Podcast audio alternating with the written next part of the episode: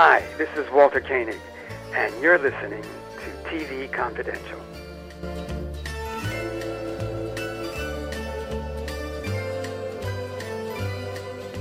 Lawrence Welk came on, or started, let's say, when television was growing across the country.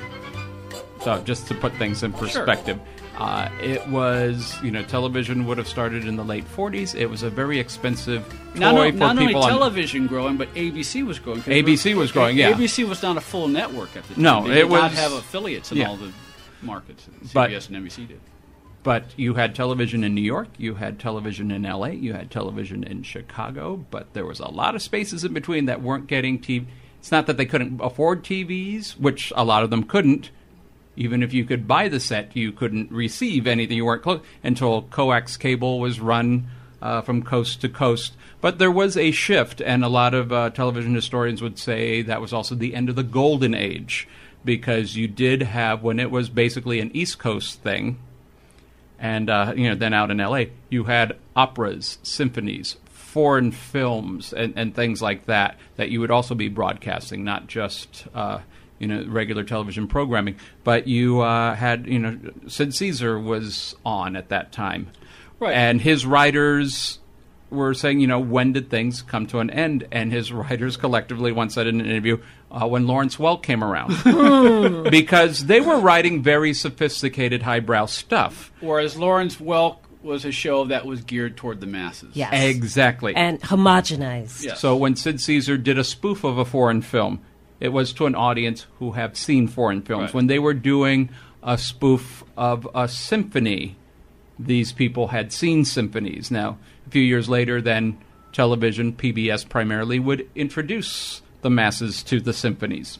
But so they were doing that, but they were saying, you know, what was, you know, the, the, the end of it all, and they basically blamed Lawrence Welk. He said, why? Because he had champagne music, and the audience didn't have to think. You would turn on Lawrence Welk and me, "Dee-dee-dee-dee-dee-dee-dee," and then that was it. So from from that end, they credit Lawrence Welk for bringing an end to that golden age. Well, okay, that is one. and way- granted, all of them went on to do cool stuff. Of course, of course, of course. But and but but as but at the same time, as we said a few minutes ago, you credit also to Lawrence Welk for being one of the first uh, people to form an independent network Mm-hmm. of stations that carried the Lawrence Welk show every week Yes. outside of a network affiliation for a good 11 years before ending the show in 1982 and as we said it lives on It lives on. PBS. Yeah, and I think you know, Hee Haw followed that because they had their time on And CBS, As a matter of fact, followed. as, as a matter of fact, I believe many stations would air would would would would,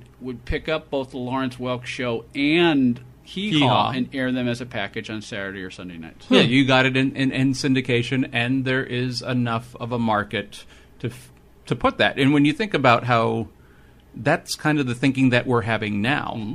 Uh, we had talked about it in another segment. There's enough fans for one particular show, but a network does not necessarily want to carry it. But there's other outlets where you could go. Now you can have something that's directly produced for Netflix, or if the you know the big boys don't want a show, well AMC will take it. You know if it's not fitting, you know the box that they're putting it together. And now the networks are kind of jumping on that bandwagon as well. So this you know the thinking is very much like what we're seeing now with Netflix or you know Amazon is taking that route too. So you can watch the shows at different times and and you know I'm sure he would have come up with a way of binge watching if the technology was there. Who, Lawrence Welk? Yeah, I I don't know if you want to binge on Lawrence No. Welk. No. Hey, it's Kaley Cuoco for Priceline. Ready to go to your happy place for a happy price? Well, why didn't you say so? Just download the Priceline app right now and save up to 60% on hotels. So, whether it's Cousin Kevin's Kazoo concert in Kansas City, go Kevin, or Becky's Bachelorette Bash in Bermuda, you never have to miss a trip ever again. So, download the Priceline app today. Your savings are waiting. Go to your happy place for a happy price. Go to your happy price, Priceline. You can now purchase t-shirts, mugs, caps, hoodies, wall clocks, and other gifts with the TV Confidential logo from the official TV Confidential merchandise shop. For more information, go to televisionconfidential.com forward slash merchandise or cafepress.com forward slash TV Confidential, cafepress.com forward slash TV Confidential. Be part of our conversation. If you like what you hear, have thoughts on this week's program, or have an idea for a future edition of TV Confidential, we'd love to hear from you.